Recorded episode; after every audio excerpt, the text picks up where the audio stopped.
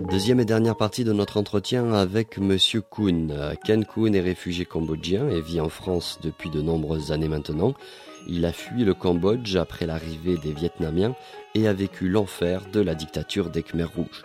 Pendant trois ans, il va subir, lui et sa famille, la tyrannie des petits chefs communistes pour finalement fuir vers la France où il élèvera ses deux enfants en abandonnant son statut de professeur de lettres pour devenir ici manutentionnaire. En 1978, un an avant l'arrivée des forces communistes vietnamiennes au Cambodge, le fils de M. Kuhn sera parqué dans une bonzerie abandonnée de la pagode de Kompong Sima. Son fils ainsi que bien d'autres enfants seront assignés à résidence et affectés à des travaux pénibles. À ce moment-là, il y a, on est à peu près en 78. Votre fils a grandi et votre femme va accoucher d'une petite fille. Euh, on en a parlé un petit peu tout à l'heure, mais euh, quel sera le rôle des enfants sous le régime des Khmer rouges et plus particulièrement euh, des, des garçons puisque votre, votre fils est en âge lui aussi de participer à, à la grande révolution? Oui, selon les Khmer rouges, selon, les, selon leur désignation, les enfants en principe doivent apprendre à lire et écrire. C'est-à-dire il faut, il faut les grouper à part. Mais en réalité, c'est les grouper pour les faire travailler. Des travaux, par exemple, ramassage des, des, des bouts, des vaches, tout ça, pour faire de l'engrais ou, ou faire sacler la culture de, de, de maïs. Partout, on a besoin de des, petits travaux comme ça. C'est groupé pour les faire travailler. C'est-à-dire, c'est ainsi qu'il y a le qu'on appelle la brigade des enfants ce sont des travailleurs de, de, mon, euh, mon productif par rapport aux jeunes, qu'on appelle les brigades des jeunes gens et des jeunes filles, qui sont des, forces vives. Vraiment, euh, là, à ces gens-là, il faut les faire travailler autant que possible. Et les enfants peuvent contribuer ça. Alors, selon la, la désignation, c'est la contribution des enfants. Mais c'est pas ça, c'est la travaux forcés. Les travaux forcés. La séparation, ça fait très dur. Oui, ça a été très dur, puisque vous êtes, là, vous êtes séparé euh, de votre fils. Voilà, je suis, euh, oui, euh, je suis séparé de, de mon fils, mais à, à moi, j'ai la conception, j'ai ma façon de me consoler en me disant ce n'est pas que mon fils seul qui était, qui était, qui était Oh, obligé de séparer de, de, ses parents. Il y a tous, tous les enfants cambodgiens de l'époque sont obligés de quitter leur famille pour travailler ailleurs. Et il y a même des, des enfants, des enfants qui, qui, qui, vivent bien loin de leur famille et que, que, que leur père et leur mère ne savaient même pas où ils étaient. C'est ça le problème. Une fois séparés, il y a des enfants qui sont des, définitivement perdu. On ne peut pas le trouver. C'est ça, il y a beaucoup, beaucoup de cas comme ça. Une fois séparé, c'est fini. On ne revoit.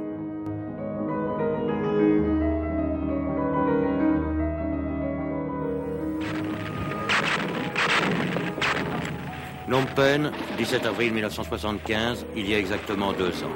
Les derniers combats fratricides, généreusement alimentés des deux côtés, s'achèvent. On vide les derniers chargeurs. Puis en quelques heures, en quelques minutes, naît l'espoir. L'espoir de la paix, celui d'une fraternité promise d'ailleurs. Avec joie, on découvre les libérateurs qui, en quelques heures seulement, allaient devenir les nouveaux maîtres. Alors à l'espoir succède l'angoisse, la peur, puis l'idée de fuir à n'importe quel prix. En 79, c'est l'invasion, en mars 79, donc c'est la, c'est la, l'invasion, l'invasion vietnamienne. Comment percevez-vous cette euh, entre guillemets libération donc de la de la part d'une puissance communiste comme celle du Cambodge? Comment vous vous euh, vous percevez ça et comment ça se passe justement euh, pour vous cette cette invasion? À mon avis, c'est une invasion, mais selon le terme désigné par les Vietnamiens, c'est pas c'est pas une invasion, c'est une guerre de libération du Cambodge des, des Khmer rouges. Mais en réalité, En réalité, il y a le même euh, à partir, surtout à partir de 1978, je sais qu'il y a le, il y a les, les, les disons le KGB, qu'on appelle le KGB, c'est une sorte de service secret vietnamien euh, l'obédience soviétique. Il y a les, des services secrets qui sont infiltrés dans le Cambodge. À, cette époque, je sais que ce n'est pas une libération, c'est purement une, quelque chose qui ne va pas entre le Cambodge et le Vietnam. Euh, à ce moment-là, donc, euh, vous, vous, euh, est-ce que vous décidez, et parce que certains le veulent aussi et ils ont ce désir, est-ce que vous décidez de partir vers votre village natal en vous disant bon ben voilà, les Khmer rouges c'est terminé, on va retourner vers notre village natal? Bah, on a le bébé et on n'avait on avait aucun moyen pour, pour nous déplacer. Voilà, nous n'avons ni, ni, ni bicyclette, ni charrette, ni, ni, rien du tout. La deuxième chose, il y a beaucoup de gens qui sont tués par les Khmer rouges. Alors, la deuxième espoir de retrouver ses parents survivants, c'est peu.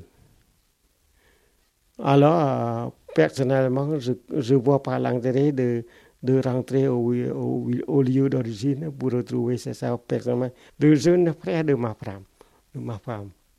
Lui, s'aventurait aussi jusqu'à Tenang, c'est-à-dire la, la province, la ville de ma femme, pour retrouver ses parents.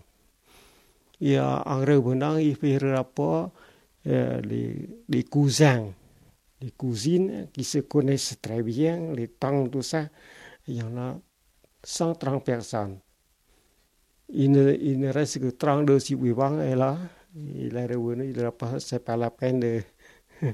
Euh, pour finir, vous allez euh, donc vous, vous, vous décidez de, de, partir en direction de la Thaïlande et puis vous allez être victime des, des passeurs à ce moment-là. Ah, oui. euh, comment se passe justement cette, ce passage de frontière? On, est, on, est à, on est arrivé à la frontière khmer-thaïlandais exactement le exactement le, le 1er novembre 1969. Et il y a des, des passeurs qui, qui essaient de, euh, de, de, gagner des sous en, en, demandant ceux qui ont des sous de pouvoir, il faut vendre des, des bijoux, tout ça, pour récupérer, pour, venir en Thaïlande. Et nous, nous, nous faisons partie de, gens qui voulaient quitter le pas que c'est difficile euh, à, l'époque, mais heureusement euh, la situation s'est dégradée. Il y a, ils ont déjà pris nos, sous, mais ils ont, euh, ils ont profité au moment propice pour, nous tromper. Ce sont des, autocars alloués par les, les, la, par le Haut Commissariat des Nations Unies pour les réfugiés pour amener les gens vers la Thaïlande. Alors, une fois pris l'argent, c'est leur autocar, mais c'est pas ça. Ils nous ont trompés. Alors, voilà, il y a, y, a, y a, peu de gens qui, qui, qui ont euh, pu venir en Thaïlande avant, la, avant le, le, rapat, euh, comment la, le rapatriement par, par le Haut Commissariat des Nations Unies. Et peu de gens, pas beaucoup. Et puis, euh, exactement, nous avons quitté le camp de la frontière, le vendait en novembre 1979 pour venir au, au camp de Thaïlande. C'est grâce au, au, au, commissariat des Nations Unies pour les réfugiés que nous pouvons venir en Thaïlande, dans le camp.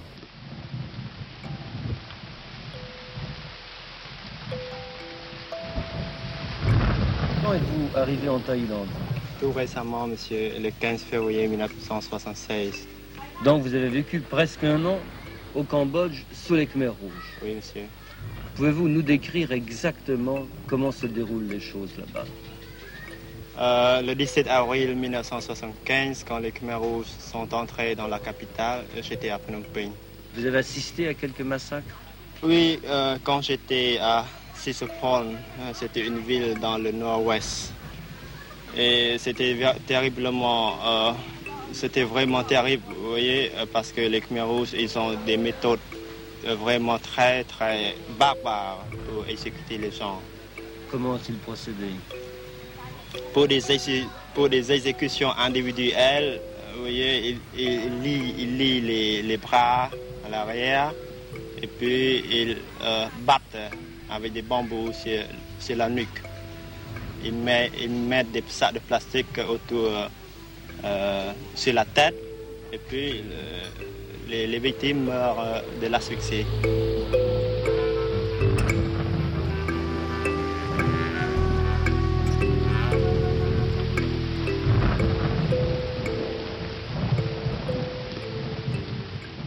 Ça se passe comment? Vous décidez de venir en France et comment ça se passe votre arrivée en France? Est-ce que la France a mis en place une politique d'accueil? Oui, oui. C'est à, à l'époque il y a la, la politique du, du, gouvernement français, la politique d'accueil des réfugiés de l'Asie du Sud-Est, c'est-à-dire les Cambodgiens, les Laotiens et les Vietnamiens surtout, parce que y a, il y a le programme, le programme d'accueil des réfugiés. alors une fois une fois dans les camps de réfugiés, on nous, donne, on nous donnait des, des matériaux pour la construction des, des, abris, des cabanes, tout ça. Et en plus, chaque famille, il y a une sorte de livret de famille qu'on appelle, c'est pas le papier, le, papier en américain, on dit le tracinka. Le tracinka. Le tracinka, une sorte de livret de famille, le chef de famille, combien de membres.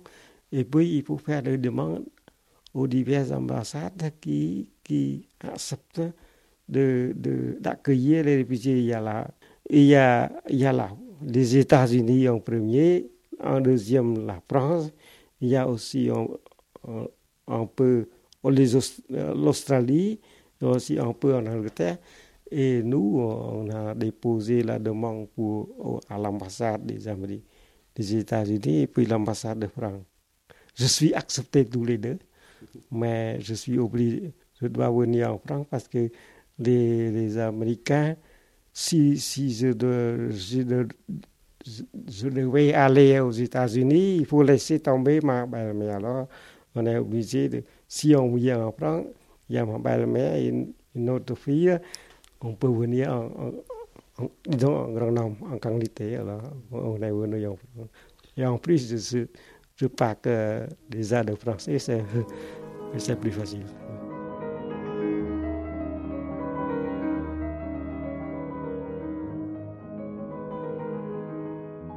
Et dans ce camp ici, euh, c'est très difficile parce que d'abord les Thaïlandais ne vous laissent pas filmer, il est interdit de montrer euh, la condition de vie des réfugiés cambodgiens. Pourquoi?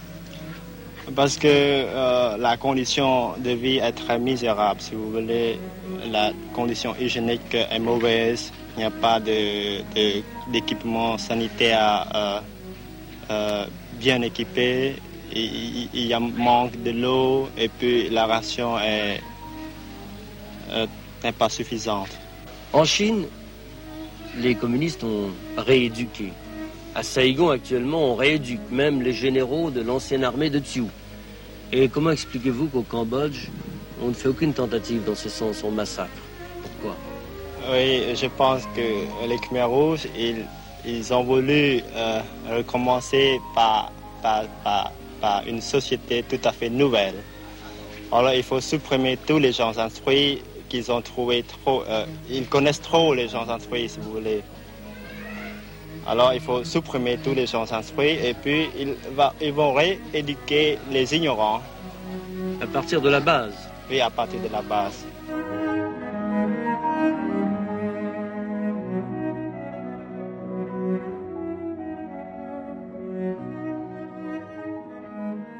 Et donc votre arrivée à, à Toulouse, euh, comment vous vous intégrez ici à la, à la, à la, vie, euh, à la vie française? Est-ce que c'est pas, est-ce que c'est pas difficile au départ? Oui. well, Pour moi, je trouve pas beaucoup de difficultés parce que, comme vous savez, je, je parle euh, pas très bien le français, mais j'écris déjà le français, j'ai, j'ai appris le français. Et on est, on est venu à Paris exactement le 13 novembre 1980. Et puis on est arrivé à Toulouse au foyer René Maheu, à l'échec de fuite, le 5 décembre 1980. Et on était dans le, dans le foyer là, mais le, le 8 janvier 1981, c'est-à-dire euh, 5, même pas un mois, il y a une entreprise d'importation, d'exportation a besoin, a besoin d'employés. il y a deux patrons qui étaient allés chercher des employés euh, au, centre d'accueil. Et tombé sur moi et une, autre Cambodgienne. Alors, ils ont embauché tous les deux. Euh, depuis là, on n'avait pas cherché un emploi. Ce, sont des, des, des, patrons qui, sont, qui étaient allés chercher des ouvriers là-bas et on travaillait là depuis là. Oui, et, et vous avez trouvé l'accueil des, des, Français et la politique du gouvernement à l'époque euh, à la hauteur de ce que vous attendiez? On ne peut pas faire plus que ça.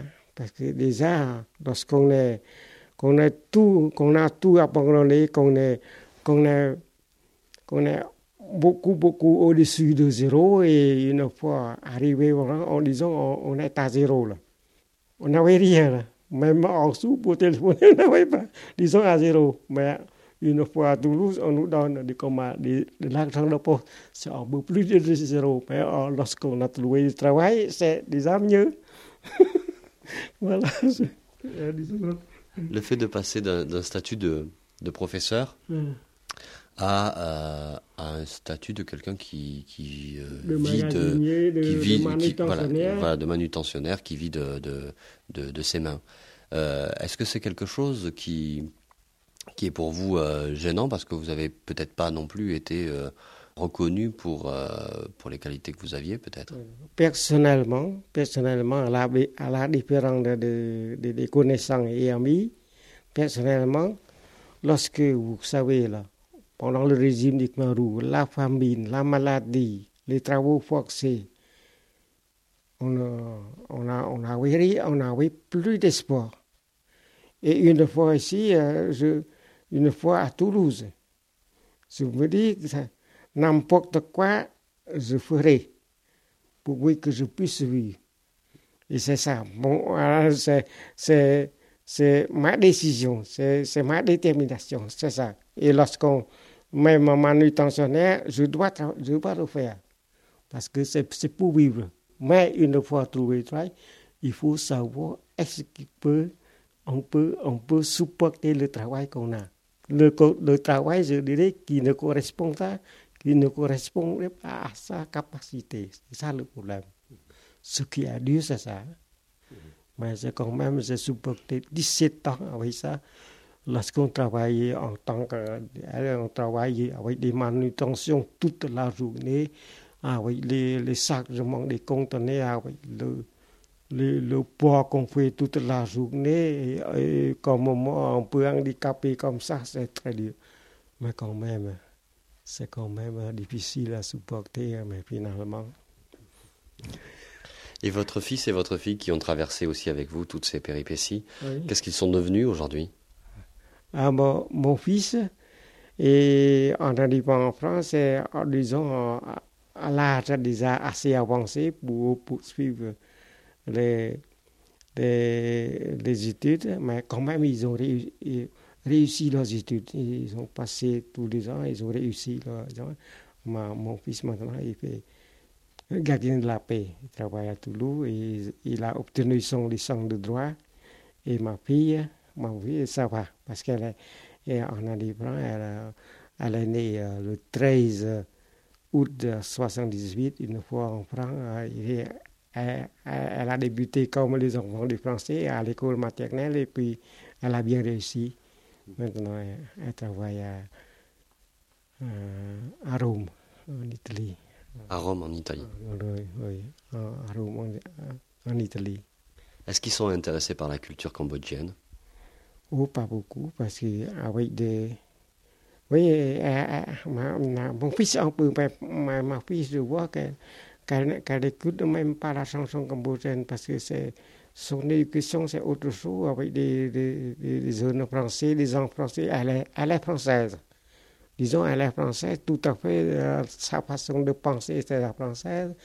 Et je vois que, mais quand même, pour notre coutume, pour saluer comme ça, avec des Cambodgiens, puis comme nous, mais en général, elle vit à la française, disons, disons, disons qu'elle est française, à la française, pas, pas beaucoup, euh, moi pour mon fils, il, il regarde les coutumes, euh, notre coutume.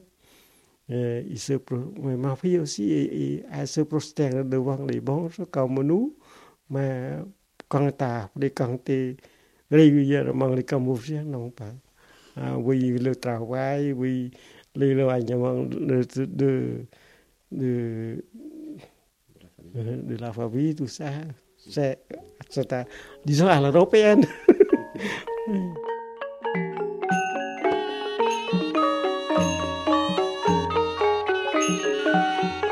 Merci à Ken Kuhn. Cette deuxième et dernière partie s'achève. Je vous rappelle que Monsieur Kuhn est l'auteur d'un livre publié aux éditions L'Armatan, intitulé De la dictature des Khmers rouges à l'occupation vietnamienne, Cambodge 1975-1979.